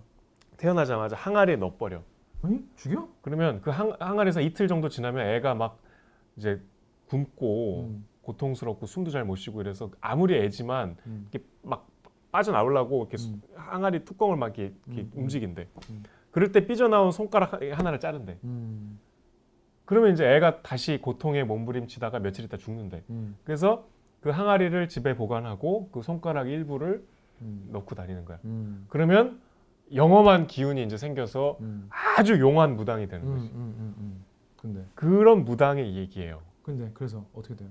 그러니까 이제 그런 사연을 갖고 있을 것으로 짐작되는 기구한 여인에 대한 얘기. 사실은 그렇지 않지. 음. 음. 사실은 진짜로 이게, 이게 그래서 되게 가난한 마을, 그러니까 이제 한국 전쟁 시기를 거친 가난한 마을에 나무가 화자야. 음. 어, 나 죽은 나무가 그것도 음. 이 자기가 있던 자리가 이제 길이 생겨갖고 고사한 나무야. 음. 근데 그 나무가 왜 이 그 할머니한테 이제 집중하냐면 아무도 모르는데 이 할머니가 자기 할머니가 무당이야? 무당이지 어, 어. 무당인데 이제 어. 그런 사연이 있다고 오해를 음, 받는 음, 그 사람들이 피하는 음. 음. 근데 그 할머니가 사실은 어리- 너무 가난할 때 이제 그 마을에서는 수많은 아기들이 죽었다는 거야 음. 그러니까 그 사연도 슬프지 음. 너무 배고프고 힘들어서 그 고통 고독하고 외롭고 그래서 이제 남녀가 항상 몸을 섞어 음. 그럼 아이가 생겨 음. 근데 아이를 키울 수가 없어 음. 그럼 아이가 죽어 죽으니까 너무 또 슬프고 힘들어 음. 그래서 또 몸을 섞어 음. 또 아이가 생겨 음. 그래서 공공연하게 애들이 많이 죽었는데 음. 이 나무는 이 할머니가 세 명의 애를 묻었었던 거야. 음. 그러니까 자기는 이 할머니 그래서 이 할머니가 매일 자기한테 와서 뭔가 이렇게 공양을 드리듯이 살펴. 음. 그래서 끈끈하게 맺어져 있는 거예요. 어. 그래서 이제 그 마을의 어떤 마을 사와 음. 그 기구한 여자 음. 여성의 음. 어떤 인생사를 약간 한국 현대사랑 결부시켜서 음. 얘기한 대단히 훌륭한 작품이에요. 재밌어요? 내가 지금 얘기하는데 막 빠져 이렇게 궁금하잖아. 그러니까 지금 이거랑 전혀 다른 작가 같아. 응. 어. 저는 이 소설을 먼저 읽었거든요. 어. 재밌었어요? 너무 재밌어 이거. 어 그래? 명두? 명두. 그리고 되게 섬뜩해. 그리고 저는 제가 좋아하는 소설이 아 우리가 옛날에 이렇게 살았구나. 이런 역사가 있었고 옛날의 삶은 이랬구나. 그러니까 우리가 1950년 한국 전쟁은 다 알지만 그때 어떻게 살았는지는 모르잖아요. 그거를 이렇게 이야기로 풀어주고 아주 정서적으로 와닿게 하는 작품들을 전 좋아해요 개인적으로. 근데 구요소 작품에 이런 게 있어요. 그러니까 작품 세계가 굉장히 스펙트럼이 넓다는 얘기지. 그래서 저는 되게 어 우리가 이 오늘 혹평한 이 풍경 소리만으로는 재단하면 안 된다. 음. 그리고 그 낯선 여름이라는 굉장히 초기 초기작은 아니고 하여튼 저 90년대 작품인데 홍상수의 데뷔작 알아요? 돼지가 우물에 빠진 거. 알죠. 그게 이게 원작이에요. 어. 그리고 10년 10년 전쯤 나온 동주란 소설이 있는데 그, 그건 영화랑 상관없고 그 윤동주에 관한 얘기거든요. 음. 그러니까 굉장히 이게 소재가 음. 변화무쌍하잖아. 음. 되게 재밌어요. 음. 그래서 오히려 우리가 좀 대표작을 잘못 고른 게 아닌가. 음. 이 50편에 뭐, 뭐 나름의 이유는 있겠고 최, 최근에 가장 큰 상을 타서 그랬겠지만 구요서를 논하기에는 음. 좀이 한 작품 갖고는 아깝다라고 음. 생각이 들어서 음. 소개해드렸어요. 음. 그럴 수, 아 저도 약간 의아하더라고요. 이 보, 아 그러니까 이게 이 작품이 뭐 되게 별로라는 소리가 아니라 별로란 소리. 뭔가 이 뭐야 뭐 타고난 뭐, 뭐 무슨 우리 시대의 이야기꾼 막 이렇게 써 있더라고 이 작가님에 대해서. 근데 그런가 싶었어요 약간 이거 보고 그래서 아 다른 작품은 또 약간 제 취향인 게또 있고 저저 저 저 같은 이 미물이 읽어도 저 같은 이제 독서 아메바 소설 아메바 단세포 인간이 읽어도 재밌을 만한 소설이 있다는 음. 거예요. 아, 재밌다니까 제가 아까 소개해드린 것도 그리고 낯선 여름도 되게 재밌어요. 그 약간 미혼모와의 사랑 얘기잖아. 자 그렇습니다. 자 여러분 여러분 기회가 되면 읽어보죠. 아니 김기화가 어떻게 읽 제가 저렇게 궁금하지 않으세요? 궁금하지 않아요. 오히려 반대로 궁금하지 않으시 아니면 내가 읽고서 한 수 알려주마. 그러니까 오히려 읽으시고 한 수 여러분 밑에 한 수 정말 가르쳐주는 댓글을 달아주시면 제가 그 댓글만 가지고 한 회를 제가 혼자 한번 찍어보겠습니다. 그 댓글 읽고 쳐맞는 시간으로. 자 그러면 저희는 다음 소설 드디어 드디어 다음 소설이죠. 다음 소설 뭡니까 우리? 다음 소설은 예고해 드- 드린 대로 한강의 소년이 온다 음, 소년이 네. 온다. 다루겠습니다. 그렇습니다. 그 장편이라서 지금 당장 읽으셔야 됩니다. 지금 당장 읽으시, 읽기 시작하셔야 됩니다. 그리고 그 소설이 주는 감정에 좀 그 파고가 있기 때문에 미리 읽으시는 게그 급하게 읽으면 김 기자도 마찬가지고 음. 소설을 다 담기가 어려워요. 음, 그렇군요. 알겠습니다. 장편이죠. 빨리빨리 장편이죠. 읽으니까. 그리고 그 다음 화는 또 뭐죠? 그 다음 화는 저희가 이제 두 가지 이유가 있어요. 이게 저희 방송을 따라가잖아요. 음. 근데 다음 주, 그러니까 이번 주 돌아오는 일요일에 저희 뉴스에 나오는 소설이 조정래의 태백산맥이에요. 근데 우리가 태백산맥을 다룰 수는 없잖아. 세상에 다룰 수 없지. 태백산맥을 열 권 읽어오세요 일주일 동안 할 수는 없잖아. 음. 태백산맥을 빼야 돼. 제껴? 제끼는 대신에 한강 작가가 신작이 있는데 그게 마침 소년이 온다와 연결이 돼요. 물론 전혀 다른 얘기인데 연결이 왜 되는지는 이제 우리가 그때 방송 때 얘기하고 그리고 최근에 이제 가장 주목받고 많이 읽고 있는 소설이고 음. 그걸 좀 같이 얘기해 보면 좋을 것 같아서 한강에 작별하지 않는다 예, 최신작입니다. 음. 그거를 이제 다음 다음 시간에 그러니까 둘 다 장편이니까 미리 읽기 시작하시는 게 좋, 좋을 것 같아요. 그렇습니다. 다음 주까지 소년이 온다. 운다 아닙니다. 온답니다. 소년이 온다. 요거 읽어보시고 그 다음 주에는 뭐지?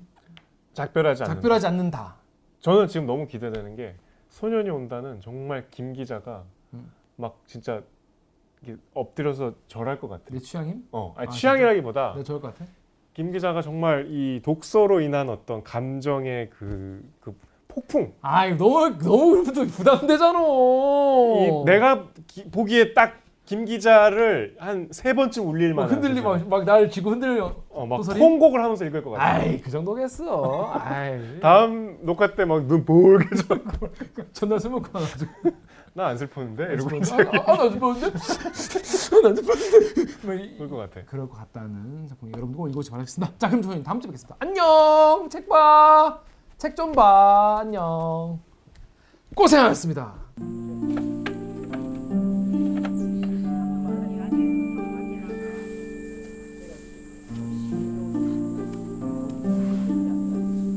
성불사라는 노래 있잖아요. 이 소설에 보면 처음에 성불사 깊은 밤에 그윽한 풍경소로 시작을 해요. 중간에 주승은 잠이 들고 객이 홀로 듣는구라. 끝에 저 소나마저 잠들어 홀로 울게 하여라 이게 진한 글씨로 돼 있잖아요. 그 노래를 흥얼거리다가 야, 이 노래가 이게 대단한 노래 아닌가? 이런 생각을 문득 했어요. 요거 써야지. 원래 작품 제목을 성불사 이럴까 하다가 아, 풍경소리를 했던 거는 음, 그 생각이 조금 더 어, 깊어지면서 이왕 쓸 거 소리만 쓰지 말고 맛, 또 촉감, 후각 이렇게 해서 오감에 대해서 쓰자. 이래서 풍경 소리라 이렇게 소리에 방점을 둔 그런 제목을 예, 쓰게 됐죠. 소리는 받아 적을 수 없잖아요. 근데 실제로 우리는 받아 적잖아요. 그랬을 때 받아 적는 글씨와 실제 소리와의 차이라는 건 엄청나고 결국 좁혀지지 않는 차이다라고 보는데 실제로 우리가 듣는 소리마저도 우리 귀가 감당해낼 수 있고 가청할 수 있는 범위 내에서만 듣잖아요. 소리를. 그러나 그 소리가 뭐랄까 예, 제한된 소리라고 보는 거죠. 실제로 소리는 얼마나 큰가. 이 우주에 가득 차 있는 엄청나게 큰 소리들이 있는데 그걸 못 듣는 거잖아요. 그래 놓고 띵강띵강만 듣는 거잖아요. 아주 작은 소리를 들으면서 그것이 그 소리의 전부겠거니 생각하잖아요. 예. 그리고 그거를 우린 띵강띵강이라고 적어요. 그러니까 아, 이미 큰 소리를 제한돼서 한 번 듣고 그 다음에는 그 제한된 소리를 한 번 더 문자나 언어로 한 번 더 제한시키는 거예요. 우린 그런 소리의 세계에서 살아서 얼마나 제한된 음, 세계 속에 사는지도 모르고 우린 모든 걸 다 보고 듣고 안다고 생각하면 살잖아요. 그래서 슥싹슥싹 이런 것도 사실 의태어든 의성어든 어떤 소리도 본래의 소리와는 전혀 다른 소리이고 우린 그 소리를 진짜고 전부인 양 착각하고 살아간다. 어, 그런 의미가 그 많은 어떻게 보면 쓸데없이 많은 의성어들이 등장하는 이유가 되죠. 미화는 글을 쓰무에서 치유된다거나 그러는 게 아니라 그 반대로 글을 쓴다는 게 무엇이라고 끝없이 자문하는 거. 미화가 이 절에 와가지고 홍무사에 와가지고 글도 쓰면 쓰지만 그가 이제 그 절의 구성원들을 관찰하고 그들과 대화를 나누잖아요. 그러면서 끝없이 놀라고 끝없이 자기 생각이 뒤집어지거나 아니면 굉장히 낯설어 하거나 아니면 자기 자신에 대해서 놀라거나 이런 과정을 계속 겪- 겪으면서 글쓰기가 약간의 뒤죽박죽이 되기도 하고 질문을 던지는 것 이렇게 써도 될까? 아니면 왜 저렇게 말하지? 끝없는 의문을 던져요. 그러니까 어떻게 보면 치유의 과정이라는 것이 어떤 확신을 얻는 것이 아니라 내 확신이 얼마나 아, 부정확하고 얼마나 불완전한지를 알아가는 것. 그쪽이 오히려 치유로 열리는 길이지 내가 갖고 있는 어떤 내 전- 존재에 대해서든가 아니면 내가 바라보고 있는 세계에 대해서 어, 하- 어떤 확신을 갖는다는 것은 오히려 더 병들어가는 쪽일 수도 있다. 이렇게 볼 수 있는 거라고 저는 생각을 해요. 그래서 이제 이 불교, 절이라는 공간이 불교는 의심의 종교거든요. 끝까지 의심하는 거거든요. 그리고 끝까지 믿지 않는 거거든요. 그런 것을 미화는 자기도 모르게 수행해가 나가고 있잖아요. 아, 글쓰기도 그 중에 하나죠. 제가 이- 이 소설을 몇 살에 썼는가. 최고령 수상자였거든요. 환갑. 그 환갑이 뭔가 진짜 내 환갑에 맞는 소설인 것 같은 거죠. 환갑은 어떤 어, 한 생애를 뭐랄까 정리 정산 결산 하는 그런 시점이잖아요. 중간 정산하는 이- 시점. 요즘은 중간 정산이지만 예전에는 정산이었어요. 예. 그러, 그런 거잖아요. 그 어떻게 보면 나의 세계관, 나의 언어에 대한 어떤 나의 언어관, 또는 아까 말했듯이 이 나의 어떤 감각론, 소설의 방법론, 이런 것들이 어떻게 보면은 나도 모르게 집약돼 있는 거 아닌가? 예. 그러면서 나는 또 이제 이렇게 이 환갑이라는 갑으로 다시 돌아오는 한 번 이게 원을 그려왔잖아요. 새롭게 한 살이 된다 그러잖아요. 이제 어떤 다른 작품을 또 써야 되는데 어떻게 보면 지난 60년은 아니지만 데뷔해서 30여 년 동안 내가 써온 소설의 일종의 집대성 아닌가? 집약 아닌가? 모든 요소가 다 들어간. 그래서 제가 어려, 제가 봐도 좀 어려워 보이기도 하는 거예요. 어쩌면 이렇게 다 일테면 그런 엑기스들을 뽑아서 다 꼽아놨을까? 신기하다. 이럴 정도의 작품인 거예요. 그래서 마무리 잘했다. 그리고 이제 환갑 지나서 한 살 됐으니까 이제 새로 한 살짜리처럼 새롭게 써봐야지. 그러고 이제 장편을 시작, 시작했죠. 대개 사람들은 음, 보통 언어는 인간이 만들었고 인간이 부리는 거다. 그렇게 생각하지만 실은 현대 인문학 특히 현대 의 정신 분석학에서도 얘기했듯이 우리는 언어에 지배를 당하고 있다는 거죠. 지배를. 그래서 언어가 사람을 부린다. 거꾸로. 그렇게 말하면 내가 쓰는 건 내, 내 글일까? 내 손을 통해서 나오는 내 문장이 결국 나의 고유의 문장일까? 어, 언젠가 나에게 들어와서 내 안의 주인으로 차지하고 있는 언어가 말하자면 도발하는 거 아닐까? 이렇게 생각하면 무서워져요. 무서워진다고요. 그러면서 한편으로는 겸허해져야지. 예. 까불지 말아야지. 글을 대할 때 항상 그런 생각이 들거든요. 그래서 글이 내 안에서 나오겠다고 하는데 제가 어떻게 화장실을 가고 어떻게 여행을 가고 어떻게 술을 마시고 어떻게 친구를 만나요. 당신이 지금 나오겠다는데 기다려야죠. 언제 나올지도 모르고 항상 대기하고 작가는 언어라는 것의 숙주라고 생각해요. 거기에 복종하는 것이 작가의 에, 태도고 정신이 아닌가? 그것이 산문 정신이다. 저는 그렇게 생각해요.